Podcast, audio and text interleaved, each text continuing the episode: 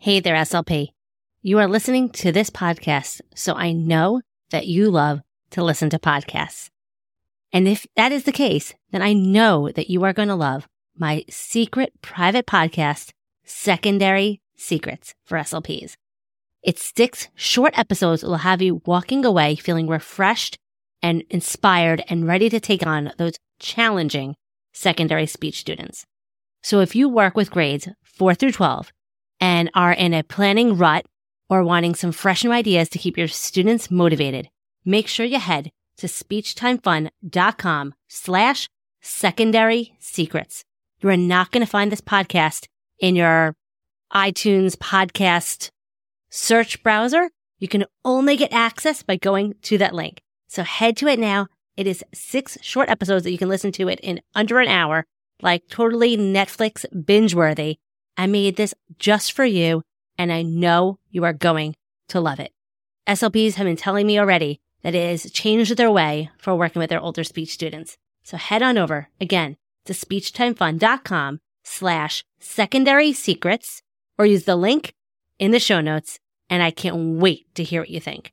Now let's head on to this week's episode of SLP Coffee Talk.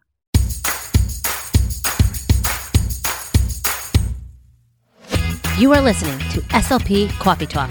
I am your host, Hallie Sherman, and I am a licensed speech language pathologist who is in the trenches working full time in a public school in New York. I am the author of the blog and Teachers Pay Teachers store, Speech Time Fun, where I love helping other SLPs conquer the overwhelm and get back hours spent on prepping activities. I am here to help you be the best SLP you can be and have fun while doing it. Just like your morning cup of coffee, this podcast is just what you need start the day or week. Let's jump into today's coffee talk.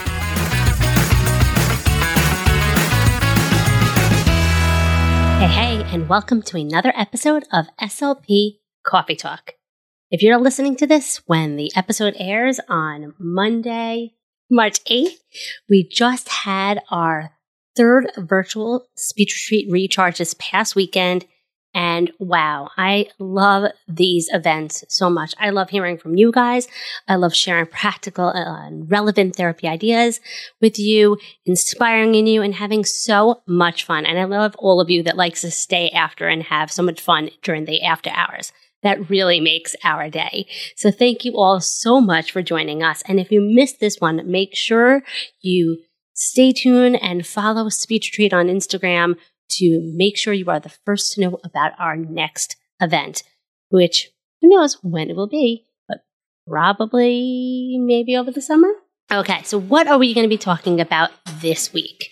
Okay, this week it is just me joining it today, and I wanted to talk all about why we should not always be testing our students and why we should be teaching them. We get so caught up um, as SLPs thing we have to take data all the time that we're always doing drilling and trials and trying to get those tally marks. And how would you feel if you were taking the praxis every day, right? You wouldn't be too happy. How would you feel if your principals were observing you every day, right? You have a little bit more pressure on you when things are being observed or a test or being evaluated. And our students feel that same pressure. They have that pressure in their classrooms. They know that things are getting graded all the time. They know their homework is being judged. And learning is a struggle for them. School is a struggle. They have a lot of negative feelings towards school and learning. And we want our safe cubby of a therapy room or virtual space be warm and inviting and let the, and have them know that they're not always going to be tested, that they're not always going to be drilled, that they're here to learn. One of my students recently said to me, we were playing bamboozle, and he was like, well, what if I get it wrong? And I was like, you're not going to get it wrong. We're going to work through it to get it right. And he was like, Oh, so I'm never going to lose points for getting it wrong. And I'm like, No, as long as you're trying and making an effort, I will not let you lose points for getting it wrong. We're going to keep going until you get it right. And you saw that, like, huh, like he, he was processing that and he was so much more motivated through the rest of the game. Like, I was so glad he asked that so the other students could hear that as well. Our students need to always be reminded that in our space, they're here to learn. You're here to take those challenges and we're there to be as a guide, as a support to help them be and show them that they can be successful. We need to show them that we're giving them material at their level.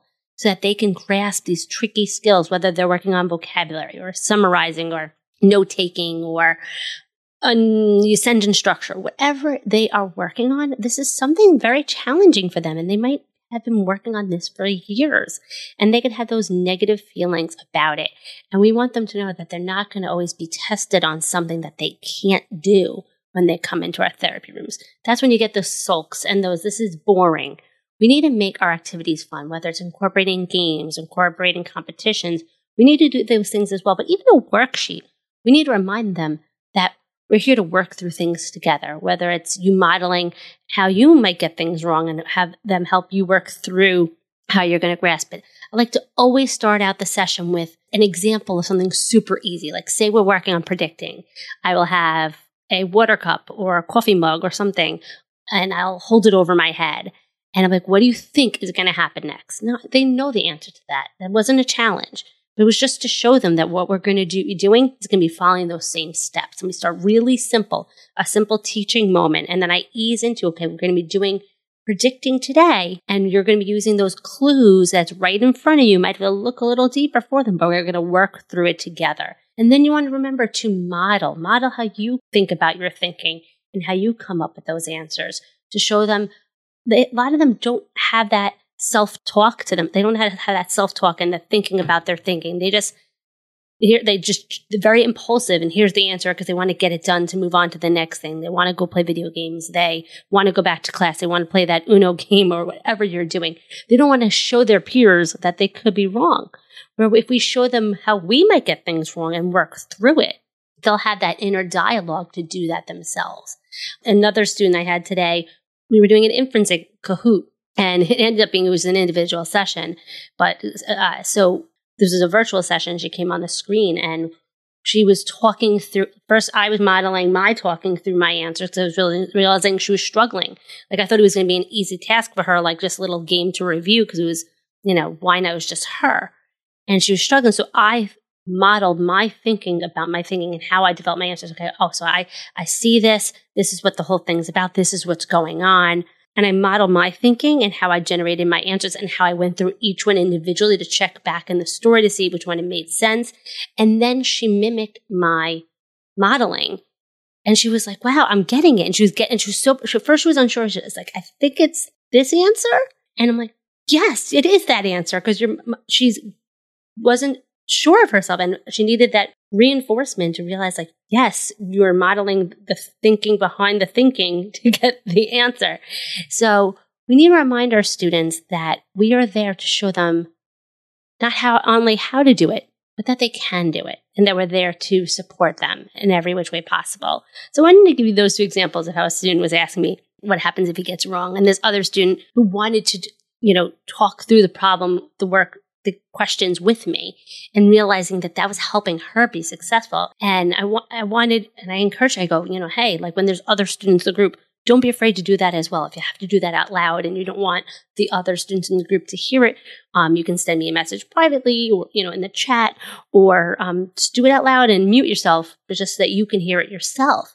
Because sometimes our students need that support and structure and that how to complete something so that they can be successful. we can't always be just giving them questions and taking tally marks. We need to spend that time to teach them how to get three answers, right? If we are always drilling, why do they need to come to us, right? They're getting drilled and quizzed in the classroom and they're not being successful. So we need to do more than just differentiate the work and simplify it. We need to do more than just give them a graphic organizer or a strategy. We need to teach them how to do it. So I know you're probably thinking, Hallie, wait a minute. I have to take data though. So when I, you're telling me to stop doing the tally marks and to teach, when am I supposed to take those that data? Why not the last five minutes? The last minute? Who says you have to have 50 trials in a session? Who says you need to have 10? Why not two? You can see over time how they do the last two, right?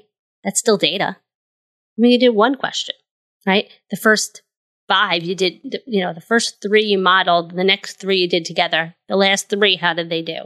Why not? Isn't data sometimes also what they needed to be successful, that anecdotal data? That's more important than the, the tally mark. Sometimes the tally mark that I'm like, I don't even remember what I wrote. But if I took like anecdotal data and be like, okay, well, when I modeled for X student, she was able to be successful. Or when we went through each answer individually and went back to the story, they were able to be successful. Or when I showed them a sentence structure have had to take notes by saying, who was it about and what did they do? And then we took paragraph by paragraph and stopped after each one and checked for understanding. Then they were able to answer the questions and locate text evidence. Right? We need to think about what did they need to be successful so that we can report back to the teachers, use it again the next time because we have so many other things on our plate. We need to remember what worked and what didn't work, right? That's more important than they did it five out of 10 times. Five out of 10 times means nothing, right? We also need to, when we're writing five out of 10 times, we also need to write down, like, okay, what was the story level, question level, what, how many prompting prompts do they need? All that other stuff is so much more important than just the percentages or the numbers. So I want you to think about that the next time you're stressing over the data or stressing over, okay, how many trials can I get into a session or how am I even marking down whether or not they answered an inferential question or summarized. Put that on hold. Think about how you're teaching it to them. How are you modeling it? How are you going to do it differently than what had been done before? And then, how are they progressing over time? How much more confident are they feeling? How much less support over time do they need? Maybe the data you're collecting is the amount of support or the less the amount of models that they needed prior. Maybe it's just that one graphic organizer through that whole story how much were they able to do it independently? Maybe that's what you tally and mark down. Something to think about. I'm very curious to think, hear what you guys think about this topic. So please send me a DM on Instagram, message me. I would like to hear from you guys because this is something that is I'm very passionate about. I think it's so important for our students to not always feel like they're being quizzed because they're going to respond how we would respond if we were always being quizzed. Like I said in the beginning, if you had to take that praxis every single time you went to a faculty meeting or something, you're going to hate going to faculty meetings, right? Okay, even more than you already do, right? But instead, if the faculty meeting was always a place where you can have a glass of wine and chat with your best friends, you might be more inclined to go there hopping and skipping, right? So we want for our students to know that they're coming into a place where it's warm and inviting, comforting, and they're not going to be quizzed, that they're not going to be challenged.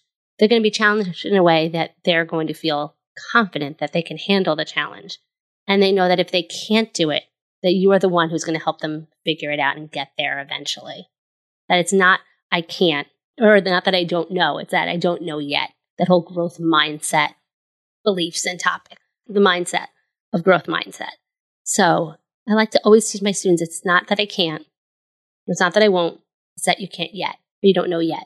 We will get there. And I always tell them the things that I can't do yet, that I'm working on. And I'm working on baking or drawing a straight line or understanding Fortnite or Among Us or whatever. They're like, what? You don't know? I'm like, I don't understand any of that. And then they like to tell me all about it. I'm like, see, you guys know more than I do. So I hope you found this episode inspiring motivating, something to think about as you head into your Monday morning or whenever you're listening to this. Thank you so much for joining me for another episode of SLP Coffee Talk. You guys inspire me to be the best SLP that I can be, and I hope that I inspire you as well. Your students are so lucky to have someone that loves what they do and wants to be the best SLP they can be. So I always end my episodes with a joke. So here's another one for this week. Why did the banker quit her job. She lost interest. But um, ching. Hope you guys have a great week. You got this. You are awesome. Stay out of trouble. Are you tired of spending hours prepping and planning and not feeling totally confident after all of that? Make sure you check out my free webinar, How to Plan with Ease and Confidence Without Burning Yourself Out. Check it out today at speechtimefun.com slash webinar.